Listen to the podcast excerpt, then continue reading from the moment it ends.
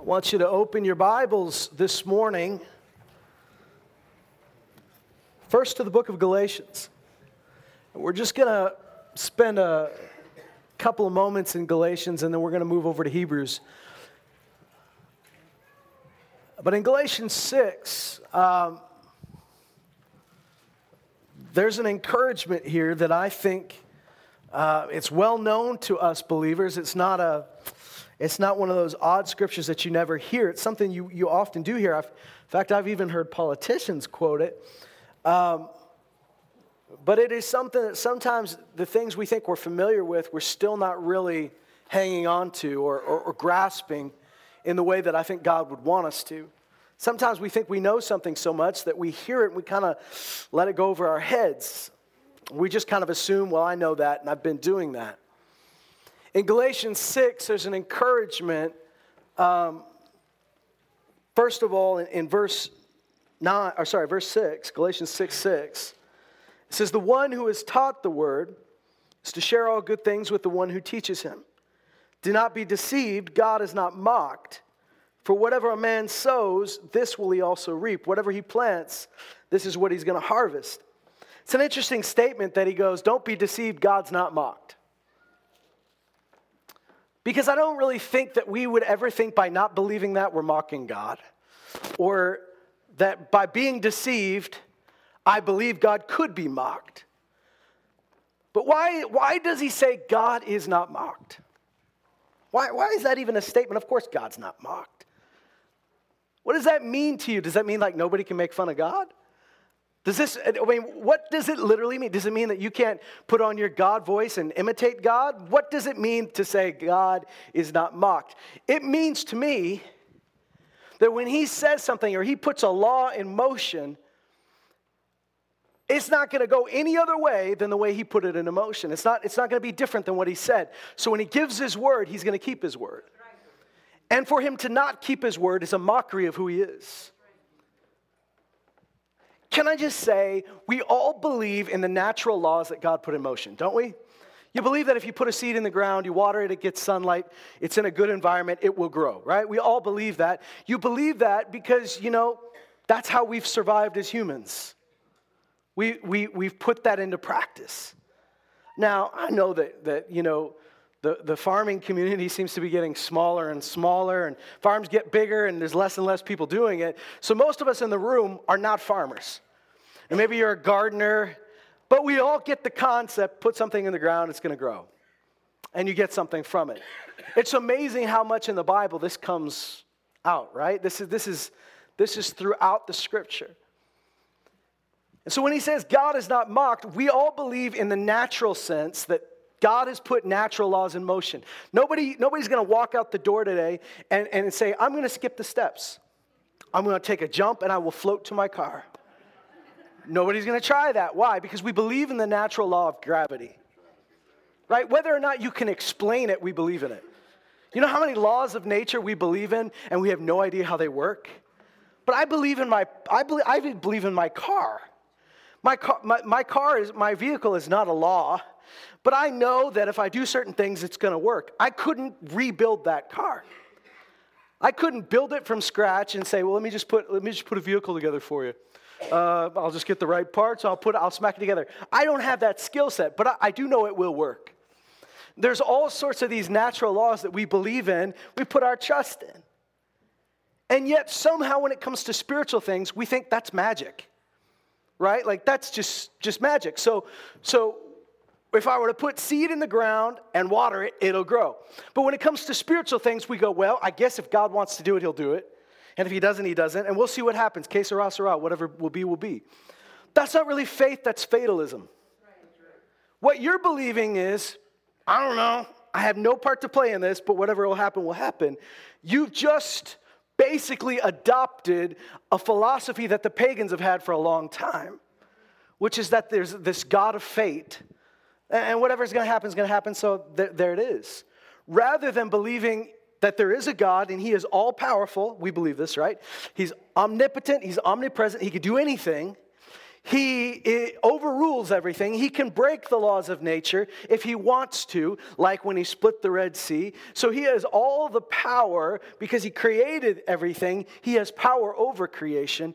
But can we agree that even though he has the power to supersede a law of nature or, or supersede those laws that he put into motion, can we agree that most of the time he works by those laws? So the Bible says he gives rain in its season.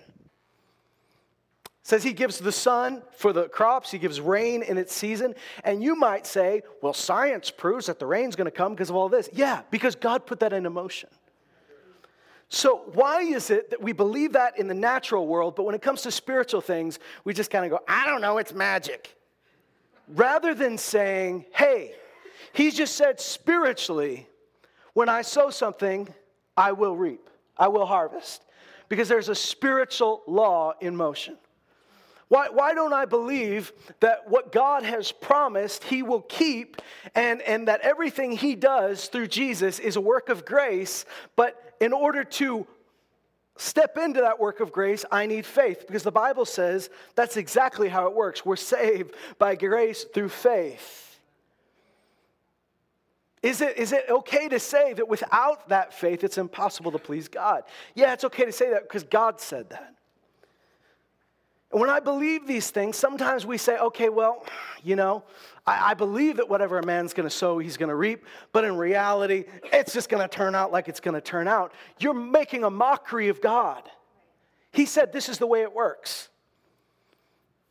In fact, you, you might say, well, God's ways, God's nature is revealed through nature. God's character is revealed through nature. That's what it says in Romans 1. It says we can look around at creation and get a picture not just of God's greatness or his ability, but his character. The paradox is that we live in a broken world, so there are elements of our creation around us that does not reflect God. I'll Give you an example entropy, right? The whole planet is in entropy. It's, it's going to a state of chaos. If you leave something alone, it doesn't get better, it gets worse. Right? That's, that's called entropy. That's why we were put on the planet to subdue, right? To we're put in a garden to make things better. It, it, this, is, this is the nature of God.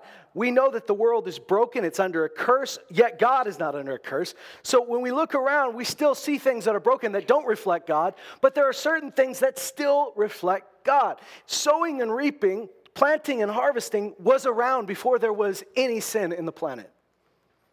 You remember this, right? God put Adam in the garden. God put Adam in the garden, told him to take care of it, and that was before there was any sin. Some of us are so afraid of work that we forget that work was around before there was any problems. Work was good. God created you for it. The difference was when the curse came, thorns came. When the curse came, God said it's going to be hard to get something out of this ground. He didn't say, I mean, it was always going to be work, but the work was good, right? You know, you see, God rested on the seventh day. He wouldn't have rested if there wasn't work. It doesn't mean he was tired either, right? The fact that he rested doesn't mean he was worn out. And that's another thing. That's another thing for another time. But there are laws that he's put into motion. And when we see this, don't be deceived. God's not mocked. For whatever a man sows, that will he also reap. We need to read what comes after that. In verse 8, he says this For the one who sows to his own flesh will from the flesh reap corruption. But the one who sows to the Spirit will from the Spirit reap eternal life. You notice that when we're talking about the one who sows, we're talking about continual action. A farmer doesn't just plant one seed in his lifetime right this is a process this is his lifestyle is to plant to harvest to plant to harvest so he's not just talking about that one time i did that thing he's talking about continually then he says this the one who sows to the Spirit will from the Spirit reap eternal life. Let us not lose heart in doing good, for in due time we will reap or we will have a harvest if we don't grow weary. Don't the scriptures that have an if in them bug you a bit? Do you know why? Because the if is the part where I come in. You see, God's law is, is settled, but He puts an if there. This is not going to happen without you doing what you're supposed to do here. And what's your part to play here? What does he say? Don't grow weary. Well, I don't think we need to read in more into this than, than is there. You will reap a harvest. Doesn't say you'll reap a harvest if you did a really good job. He says that you'll reap a harvest if you don't give up, if you don't grow weary. We've been talking about victory. We talked about permission, right? What do I have permission to ask for? We talked about that, that sense of, um, I mean, well, before, even before that, we, we talked, you know, we're talking about victory in the sense of persuasion. So I'm persuaded that, that what God said he will do. Then we talked about permission, what have I right to ask for? And now we're going to talk about persistence. We're going to talk about perseverance. We're going to talk about patience. There's a lot of P's here. That's cool.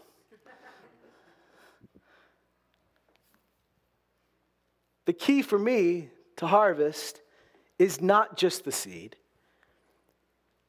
although that's a big part of it, right? The key for me to harvest is to not grow weary. You know, Jesus said that the harvest was plentiful. And then he said, Let's pray that the Lord would send laborers into the field. And he goes on, and, he, and, after he gets them to pray for laborers in the field, he actually sends them into the field and says, Okay, you go, go to the villages and go, go do this. But what's interesting to me is, and he, he uses the example, he says, So in another place, he talks about a harvest. He says, when there's a harvest, he says, you plant the seed, then there's a harvest. The harvest comes, and then you thrust forth the sickle, and you go get the harvest. We think, many times as Christians, we think the end of the equation is the, the first part is the planting, the other part is the watering and the sunshine or whatever. But the end of the story is the harvest. But the harvest is not the end of the story. Just because there's a harvest in the field doesn't mean there's a harvest in your barn. The difference is you went and got it, right? So Jesus says, and in fact, God says here in Galatians 6, when you sow, you, there will be a harvest. The question is not whether or not the seed will turn into something, the question is, is whether you will harvest it. You know, Jesus was walking in a field that he said someone else planted.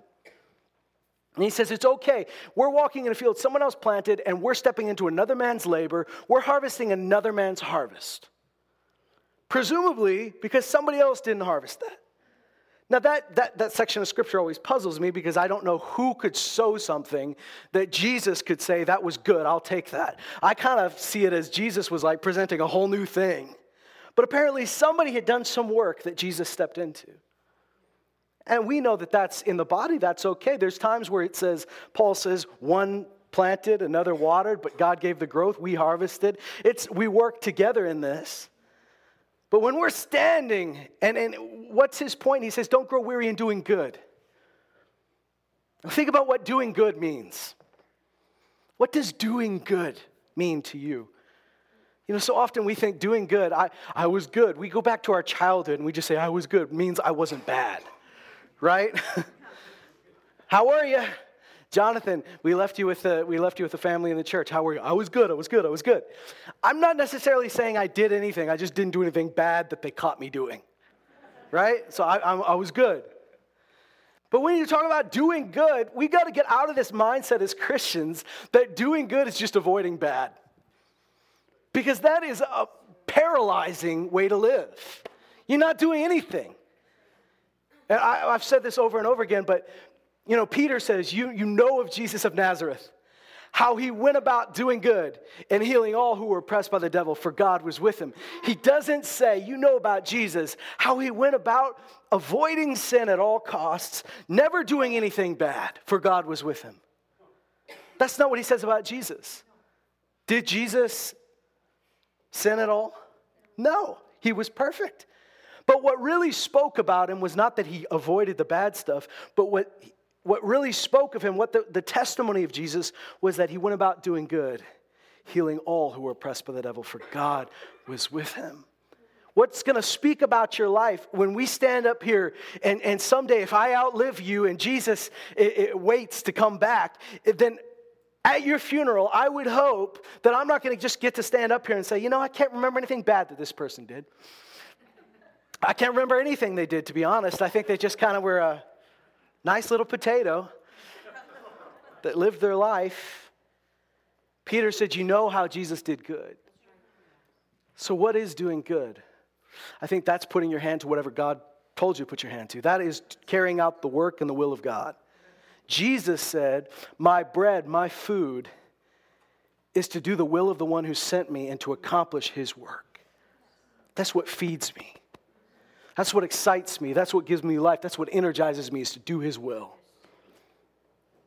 And here we're, we're talking about not growing weary in doing God's will, not growing weary in, in, the, in the work of what God's put us to. It's important to understand that when I'm talking about the work, I'm not stepping back into an old covenant under the law way of talking about work. I'm talking about it like Paul said in 1 Corinthians, where he says, You know, God's grace toward me was not in vain, for I worked harder than anyone else, but it wasn't me working, it was the grace of God working with me.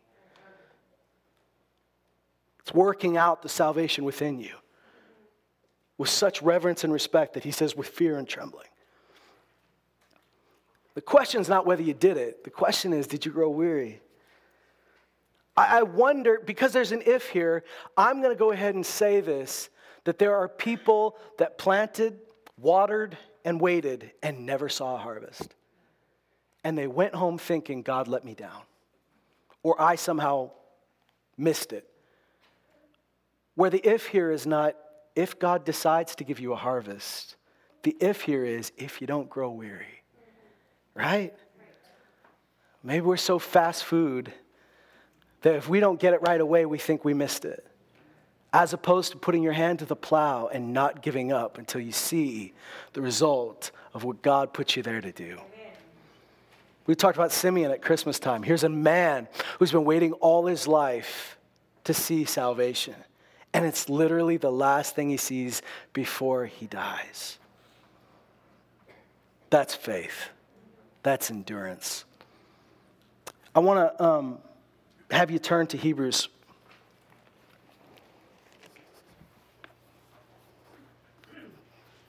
And we're going to go to chapter 6. Last couple weeks, it just seems like we go to the same number in the books. But in Hebrews 6, you know, has anyone here read the book of Hebrews through through? You read the whole thing, studied the whole thing? I would encourage you to do that. It's one of the best letters for just reading start to finish. It's a long one, but it, it keeps referring back to itself. It, it builds on itself so many times that if you're really going to understand one chapter, you kind of got to read them all. Not saying you can't get something out of this, but it really helps for you to get the theme that he's pushing here. And, and there is a consistent theme throughout Hebrews, which, number one, he's getting people that are on the fence to make a decision. He says, if, if you neglect this sacrifice, there's not another one. But then the major theme that keeps coming up is telling them, don't give up. Don't give up. He talks about the fact that they're under some pressure, they're under some affliction, they're under some persecution by the people around them. He says, don't give up. Don't let go of what you've been given. He says, if you hear his voice, don't harden your heart like your fathers did. He says, have faith, stand there, believe God. And in fact, another word that pops up over and over and over again is the word encouragement. Too often, we forget my part to play. You see, I just said we'll reap a harvest if we don't grow weary. And so many times we'll take a verse like that and say, well, that's why you didn't reap a harvest. You grew weary, you gave up. But you know, the scripture doesn't just leave it to you, it leaves it to me to say, is that person faint hearted? Encourage the faint hearted. It tells us to meet together more and more as we see the day of the Lord approaching, not to neglect the assembling of ourselves together. And then it says, but keep on encouraging one another more and more, day after day. See, I have a part to play in you staying true to what God's called you to do. I have a part to play. It's ultimately not my responsibility. It's, it's, it's, it's, there's a big responsibility on you, but I've got a part to play because I'm your brother. And if I notice that you're getting faint hearted, if I see that you're, you're about to give up, it falls to me to say, hey, I can encourage you in the Lord. Hey, I can say something to you that's going to say, don't give up, don't grow weary. You will reap a harvest if you don't grow weary. I love statements like that because there's no loopholes in it. right? We're always looking for a loophole. God, give me a way out of believing that you're going to be you're going to come through. And it doesn't it sounds weird that somebody would say that, but I, I have friends that say things like that. They don't say it in those words, but we could be reading a story of every miracle in the Bible, and their comment on that story would be, Yeah, but what, what about when it doesn't happen? Every single time we read it. And I get it. We've walked through life, we've, we've sometimes expected one thing and seen another. But we can't live life just saying, you know what, I give up. I, I, I just, I used to believe like that, but it was too hard. Because I was constantly having to hold on to something that I couldn't see. I want to be a person that believes more when I'm 90 than I did when I was 15. And when I'm 90, I will have seen some things. I will have experienced some things that I thought should turn one way and they turned another way. But I believe this I will see the goodness of the Lord in the land of the living. And it will keep me from fainting. And I believe this I will see the faithfulness of God. It says this in Hebrews 6. Verse 9, but beloved, we are convinced, we are convinced. Is there room in our theology to be convinced? Is there room in our understanding of God to be convinced? See, the problem with being convinced is you put yourself out there, right? It's why, it's why the Canadian way to look at politics is to say they're all crooks. I don't believe any of them. Why? It's safe. When you say something like that, then you don't have to put yourself out there. Then everybody in Tim Hortons will go, Yup. The safest thing to do is say, is be cynical about stuff. Because you're never putting yourself on the line. When you say, I'm convinced God's gonna come through, you put yourself out there. You're putting yourself in a position where you're saying, I'm gonna look dumb if he doesn't. Now, I understand there's times where we speak for God when he didn't say that, right? there was one lady a long time ago. I remember she said to my parents, she said, you know, she was pregnant. She was very close to having that baby. She said, well, we're, we're praying that it's going to be a girl. And you see, my dad always always get this little smirk in his face that he tried to hide. Because I don't think God's going to do a sex change in the next five minutes. Whatever this baby is, it is right now. So she's going around telling everybody it's going to be a girl, it's going to be a girl. Well, it turns out it was a boy. So who failed? God didn't fail, but she, she was presumptuous, right? So I understand that sometimes we do that, and then God gets, gets the mud that we threw at him, but thank God mud doesn't stick to God. He's, he's bigger than that. But there are times where he has said, I will do this. Can I ask you, are you assured that you have eternal life? Yes. Are you sure, though? Yes. You're, you're positive about this? Yes. Mm, Sure about this? Yes. You're going to look real stupid when you die if you're wrong.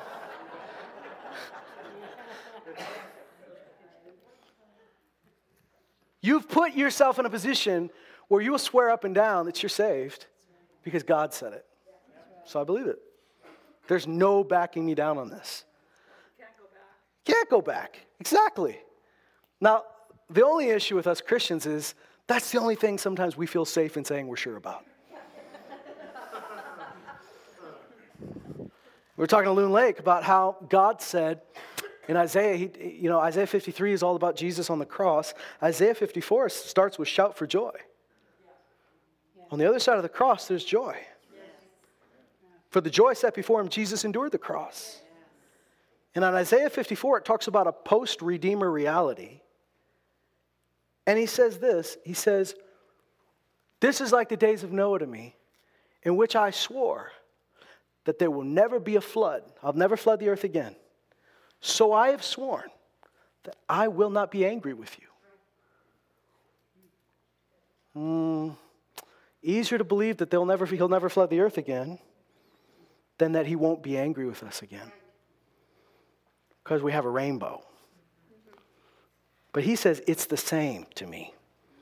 He says, my covenant, he says, if the mountains fell into the sea, if the whole earth crumbled, my covenant of peace with you would not be shaken. Can you believe that?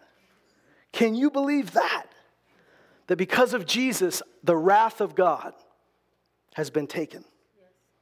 I will not face that judgment that Jesus took on the cross. He says this in, in, chapter 6 We're convinced of better things concerning you and things that accompany salvation. So we're talking about more than just salvation. Ooh, we're stepping into some risky ground here, more than just salvation. Things that accompany salvation. Though we are speaking in this way, in verse 10, for God is not unjust so as to forget your work and the love which you've shown toward his name, and having ministered and in still ministering to the saints. And we desire that each one of you show the same diligence so as to realize the full assurance of hope until the end. Do you hear this? So, the full assurance of hope depends on this diligence. Doesn't mean you won't get something, but if you want to if you want to grab onto the full assurance of what God's already put in motion for you, there's going to have to be diligence. In fact, that Greek word diligence has hidden in it the word for hurry. I think the best way we could translate it in modern vernacular is hustle. We desire that each one of you show the same hustle. Like that you're not just sitting back waiting for something to happen that, that hope has stirred something in me. Faith has stirred something in me. I'm gonna i'm gonna move because he's put something in me. He says the same diligence so as to realize the full assurance of hope until the end.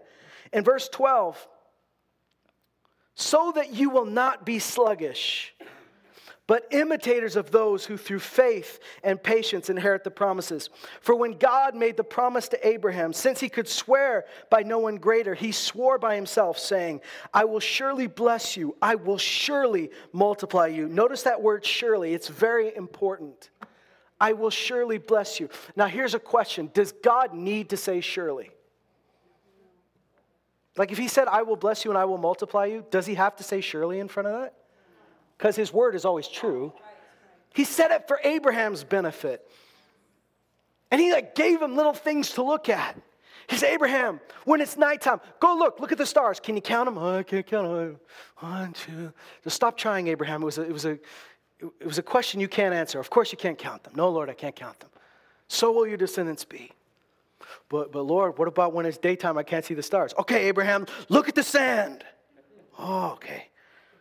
No matter what time of day, I got something to look at. Stars, sand, stars, sand. Don't mix them up. Don't mix them up. Nighttime, stars. Daytime, sand. Abraham, I will surely bless you. Abraham, I will surely multiply you. See, God put that surely there for his benefit.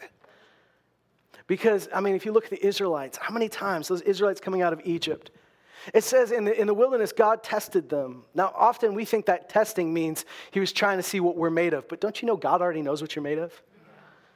The, the, the thing was, it wasn't a test really uh, of God finding out something, it was them relearning how to think about God. So, one of the first things they come out of Egypt, because who have they been looking for for their food and water? The Egyptians, their masters.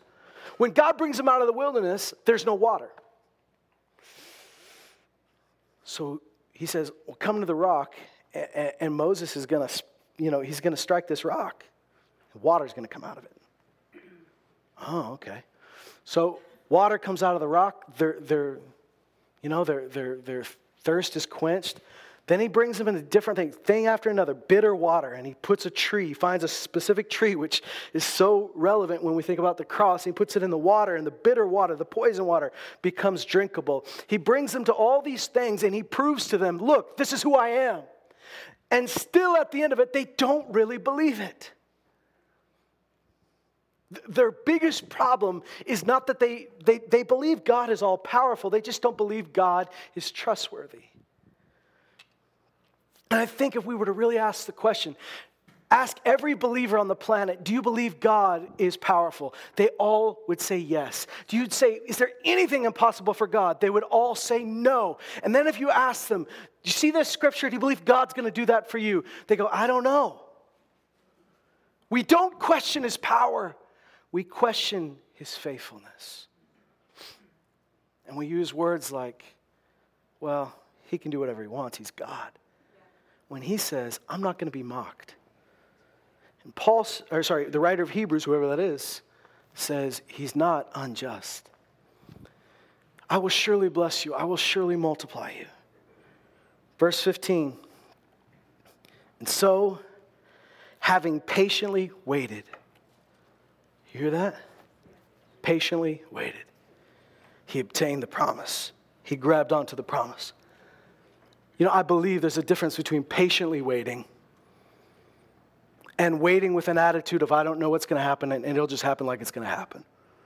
Waiting in faith, waiting in true patience is different.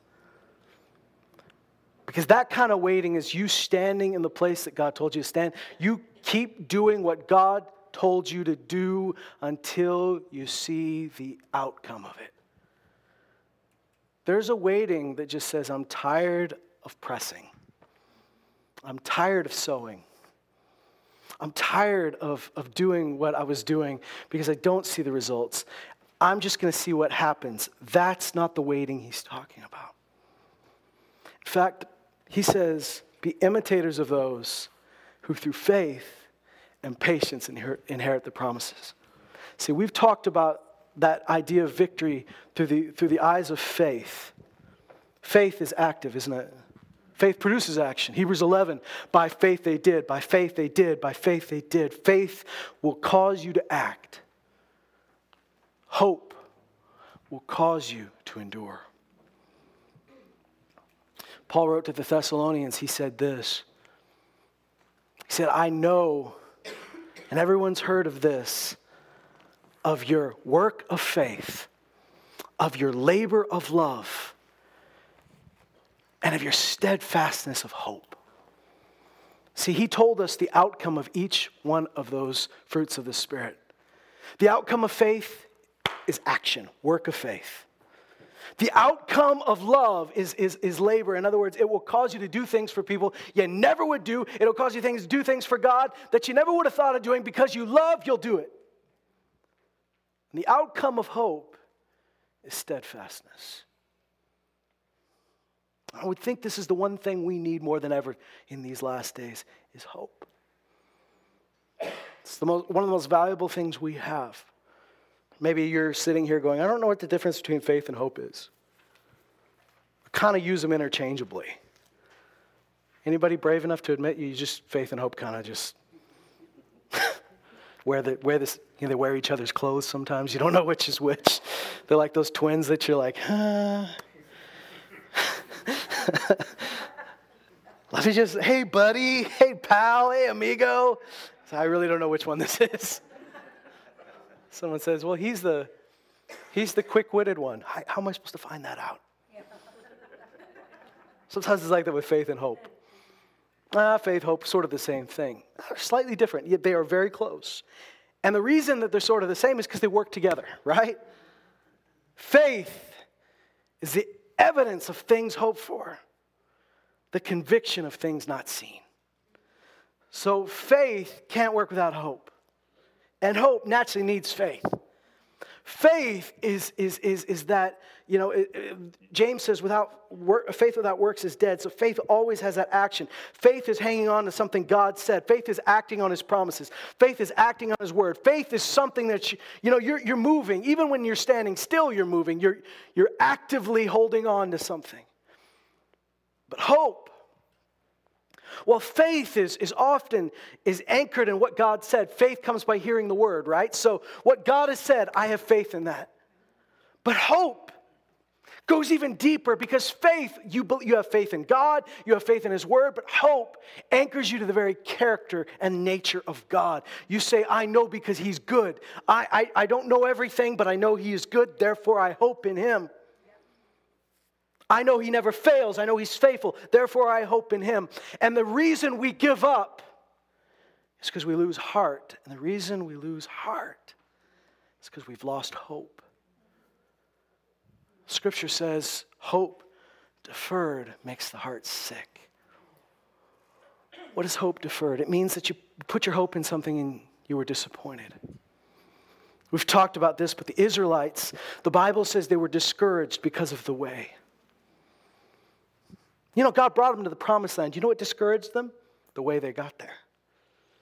Often we're discouraged and we're disappointed in God, not because He let us down, but because we drew the picture of how He was going to do it. And when He didn't do it like we thought He was going to do it, we're disappointed. To be disappointed means you lost hope. Your hope was let down.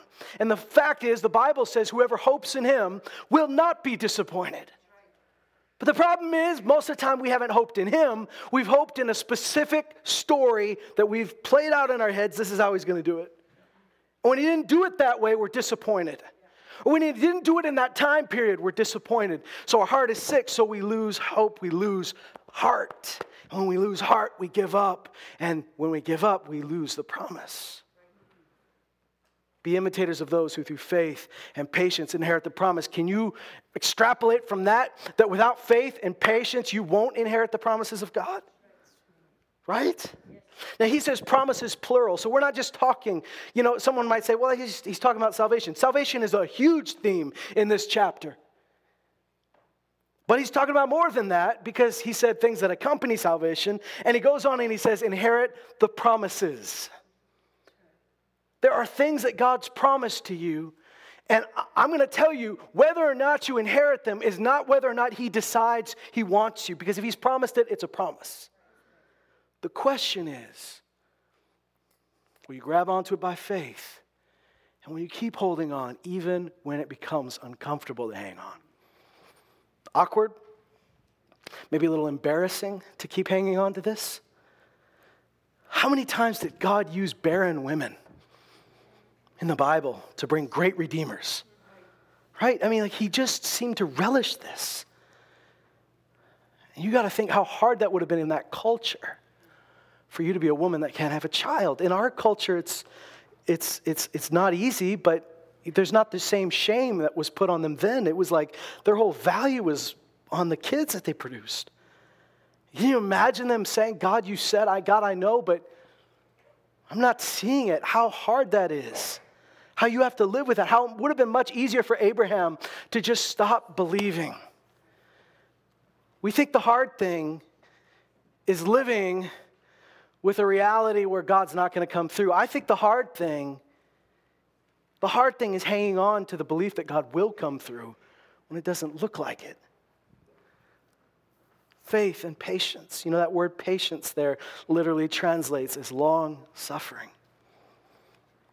I'm not Nobody likes the S word, especially when you put long in front of it. I can deal with short suffering. Lord knows you women can. You willingly let people wax your legs or something. I mean that that's that's short suffering I would imagine, but long suffering? Long suffering. Why are you suffering long? You're hanging on to something. To suffer in the scripture doesn't mean just to experience pain. It really is an improper translation of it. Because Paul says to Timothy, he says, suffer hardship as a good soldier. What does he mean? Keep going. Keep fighting even when it's uncomfortable. Even when you're in the muddy trenches, even when someone's shooting back at you, you keep fighting. Even when you say, Oh, I'd rather be at home on the couch, you keep fighting. That's long suffering. Long suffering is hanging on when it would be the easiest thing in the world to let go. Through faith and patience, you inherit the promise. Faith, that's that move. Come on, I, come on, move. Let's go get it. But that patience is there are moments where I'm going to keep standing, I'm going to keep moving forward, even when it seems like it's not happening in my timeline. I'm going to inherit this promise. I'm not giving up. I'm not growing weary. I'm not letting go of my hope not letting go of him. And he goes on and he says this. We're going to finish this thought, finish it. He says, This hope, sorry, I, I, I skipped some things. He says, For men swear by one greater than themselves, and with them an oath is given as confirmation as an end of every dispute. In the same way, God, desiring even more, to show the heirs of his promise the unchangeableness of his purpose. He interposed with an oath so that by two unchangeable things, listen to that, unchangeable. What's unchangeable? He's unchangeable and his word's unchangeable.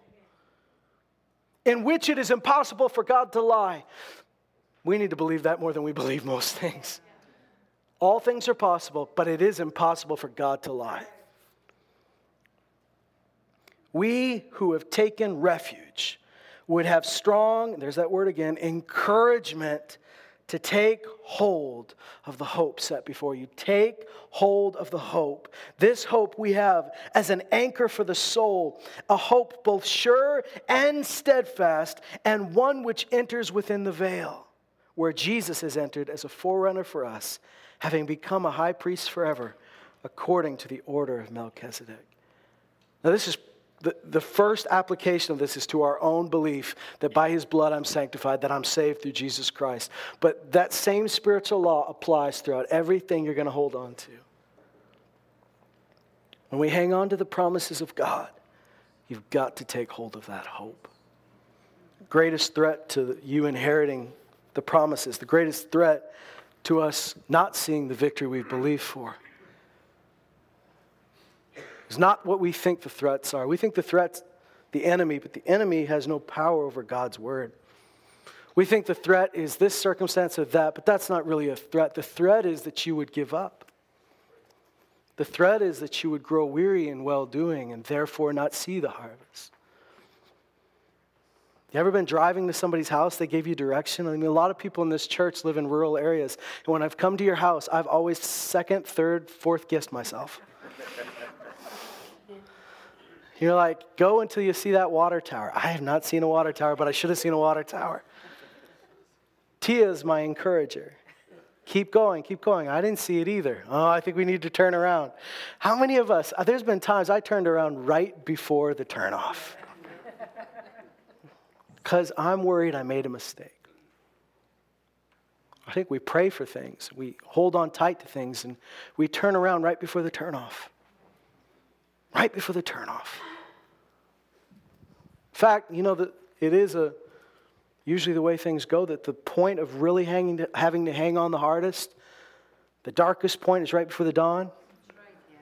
Probably the point where you are most tested to hang on is right before you see the promise. Right? right? It's right before. I want to read you one more thing before we close. Something that Jesus said. You ever read the Gospels and just sort of got bugged by it?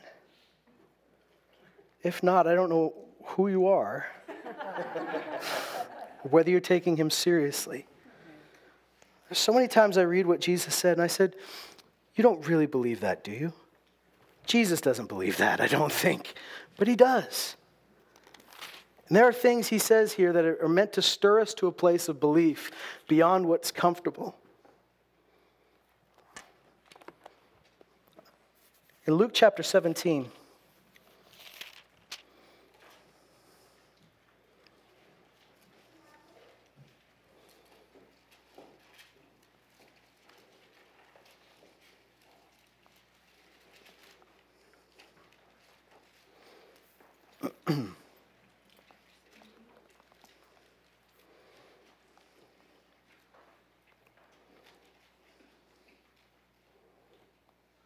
Sorry, I said 17, I mean 18. Luke 18. It says in verse 1 He was telling them a parable to show that at all times they ought to pray and not to lose heart. Okay, so I want you to keep that sentence at the forefront of your mind as we read this parable. Because it's going to be very easy to read this parable and lose the point. So thankfully, he told us the point at the beginning. That's the, I love those ones, right? He tells us the point at the beginning. So hang on to that. What's the point? Always pray and not lose heart. Saying, in a certain city there was a judge who did not fear God and did not respect man. There was a widow in that city, and she kept coming to him, saying, Get me legal protection from my opponent. For a while he was unwilling, but afterward he said to himself, Even though I don't fear God nor respect man, boy, this guy's honest, yet because this widow bothers me, I will give her legal protection. Otherwise, by continually coming, she will wear me out. In other words, she just annoyed him into doing something. she's a widow, so she's not doing this at home anymore. oh, oh, oh. we all do it. both ways. It goes both ways.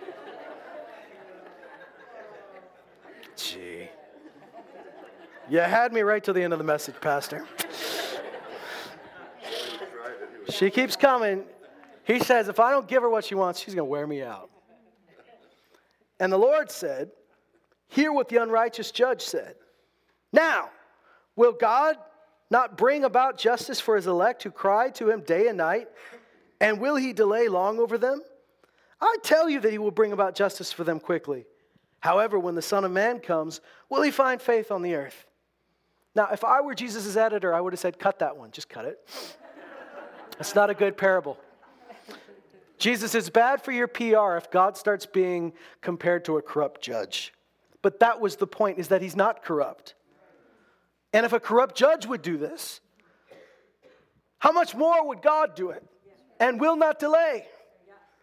Now, here's the thing that's difficult. He says God will not delay, but the beginning of the parable was so I want you to keep praying and not lose heart.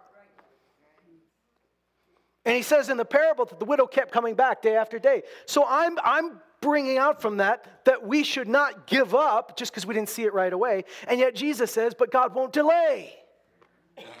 Have you considered that, that, that, that time period between what you've prayed and what you see is not God delaying, but the process has already begun? The work has already begun. Something's already happened. One of the great examples. And it's not that God couldn't, but God doesn't take shortcuts either. See, if he didn't do it, listen, if that spiritual law and that natural law of sowing and reaping went together, you ever notice that a seed doesn't sprout up the first moment you put it in the ground? There's a process. You don't need to short circuit the process, it's a good process.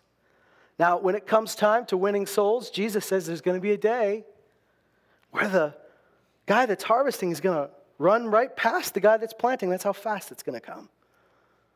But there's other things where I don't think he'd have to tell us over and over again faith and patience. Eh, don't grow weary, don't lose heart. I don't think he'd have to tell you to keep praying, don't lose heart. If there weren't times where you thought it should have happened a month ago and you're still standing. Now, listen, when you keep praying, are you asking God over and over again? I don't think you should. Because I think if you're having to ask him over and over again, you don't believe he heard you the first time. Jesus said, You must believe you've received when you pray. Right? If I believe I've received, I don't keep asking. When I buy something from the store, I don't keep coming back and looking for it. I have it. So the question is not whether, so the prayer might change. The first time you pray, it may be a request that you bring to God. After that, what are you doing? You are thanking Him, you're glorifying Him. You are, prayer is conversation, you're letting Him work in you. You haven't hung up the phone here. You're continuing this. You're standing in faith. You are believing something that you don't yet see. You're calling it it is, even though you don't see it. Even though everyone around you says it's not, you say it is. But you don't lose heart. I don't lose heart because God is more faithful than that unrighteous judge. God is a good God. Just like he said, you know, that, that, that wicked father, even a wicked father, wouldn't give his kid a snake if he asked for fish, wouldn't give him a stone if he asked for bread. How much more God, when we ask him for something, wouldn't he, we ask him for the Holy Spirit, wouldn't he be happy to give it to us? He says he's telling them to pray, to not lose heart. And then the question he leaves us with when I come back, will I find faith on the earth? The word faith goes beyond believing. In fact, a lot of times when he says, Will I find faith? It's kind of like the statement, I held faith, I kept faith, which means I'm still here, I didn't let go. When he comes back, is he going to find people that still are believing him, that have hung on to something? When I come back, am I going to find a group of people who didn't let go, didn't give up, didn't quit? See, we talked about victory being dependent on your persuasion. I am fully persuaded that what God has promised, He is able and He's faithful to do. We talked about victory coming to a place of permission. What do I have a right to just step out on the water? But now we're talking about victory hinging We've talked about faith, and we're talking about patience. Victory hinging on that patience, that perseverance, that persistence that says, I'm still hanging on. Because he said, You'll reap a harvest if you don't grow weary. He said, You'll inherit the promise if you don't give up. He said, You'll see, you'll obtain, you'll, you'll lay hold of this if you don't lose heart. That's why throughout this book, and especially in Hebrews, says, Therefore, encourage one another day after day. Encourage the faint hearted. The greatest threat is that we would give up, that we would lose heart. He says, We have strong encouragement to not lose heart. I'll read that to you again in Hebrews. Just because it's so, so pure in its purpose. He says, It is impossible for God to lie. We who have taken refuge, we would have strong encouragement to take hold of the hope set before us. We desire, in verse 11, that each one of you show the same diligence so as to realize the full assurance of hope into the end, so that you would not be sluggish, but imitators of those who through faith inherit and patience inherit the promise. I'll leave you with a few thoughts right here.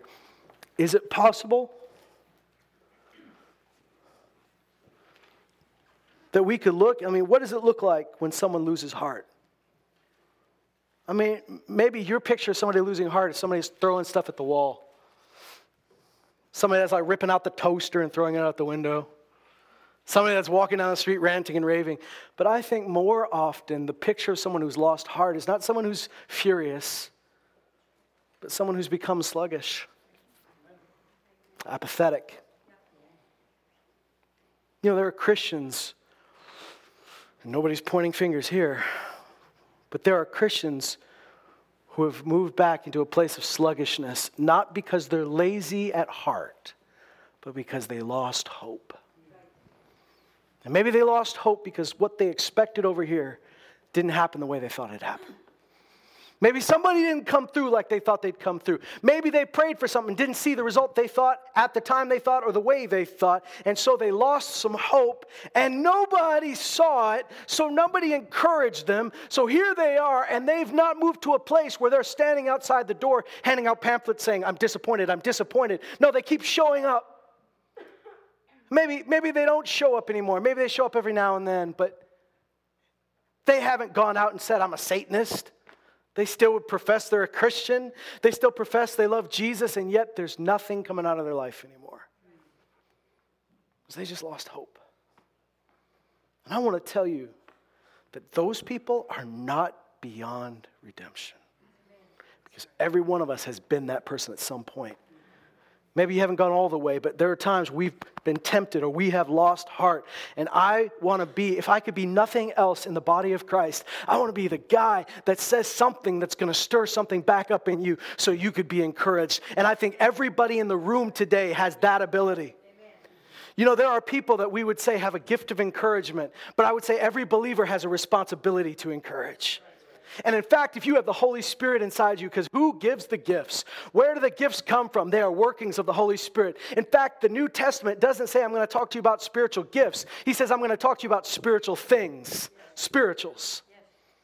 And if I were to tell you honestly, well, they have a gift of encouragement, but I don't, maybe they've just worked that muscle more than you have. Because every one of us has the Holy Spirit, and the Holy Spirit is the spirit of encouragement. And he doesn't say in the Bible, those of you with the gift of encouragement, encourage the faint hearted. He looks around the room, points at everybody, and says, encourage one another. And we pass the ball off. Well, there's Sister Tina has a gift of encouragement. Well, you know, this person has a gift of encouragement. You have a gift of encouragement. And if there's nobody around you to encourage you, be like David and encourage yourself in the Lord. And once you've encouraged yourself, find somebody else as Jesus said, Peter, I've been praying for you that your faith would not fail not, but when you turn, turn around and encourage your brothers. Oh man, I, I, like to find the people that just freshly got on fire again, the people that got stirred up again, the people that have hope back in their eyes. I like to find them the week they got hope back in their eyes because those people are the ones that are most passionately finding people that need encouragement because they know what it's like And they're not happy with anybody being back in that place. I know we've been all over the place today, but I just want to tell you this is what we're talking about today. There are conditions to harvest.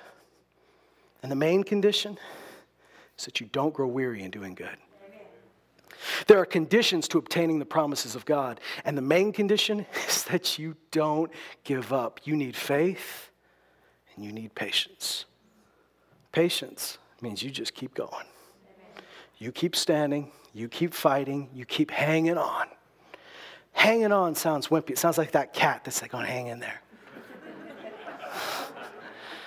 Nothing wrong with that cat. God bless that little kitten.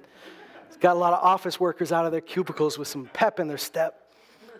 But I want you to picture hanging on to you grabbing onto that rope of hope that enters into the throne of God. And I want you to consider that yes, it anchors my soul in the sense that when my brain, when my mind wants to run away with itself and say, ah, I don't see it, and you start going into panic mode, hope anchors me. It keeps me steadfast. But I want to propose to you that perhaps it's also an anchor that pulls you. Not just an anchor that keeps you in the same place, but an anchor that is ever pulling me into the throne of God, ever pulling me closer to God. Faith, I'm hanging on to what he said. Hope, I'm hanging on to who he is. I know he will not fail me. You know somebody who has hope by their steadfastness by the fact that they're still believing what they believed five years ago, 10 years ago, except they believe it more. That's how you know someone who has hope. Fear, produce a shot of adrenaline. You're afraid of God. You're afraid you go to hell if you don't do it. You will serve God for five good minutes. But faith and hope will produce an endurance in you that will last. Amen. Stand with me. Let's pray.